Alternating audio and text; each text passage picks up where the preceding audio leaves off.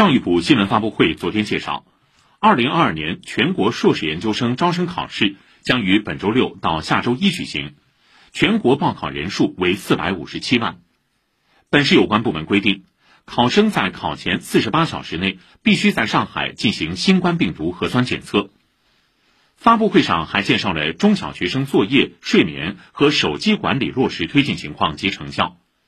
百分之九十九点六的学生家长反映，本学期教师没有再给家长布置作业或要求家长批改作业，睡眠时间管理成效逐渐显现。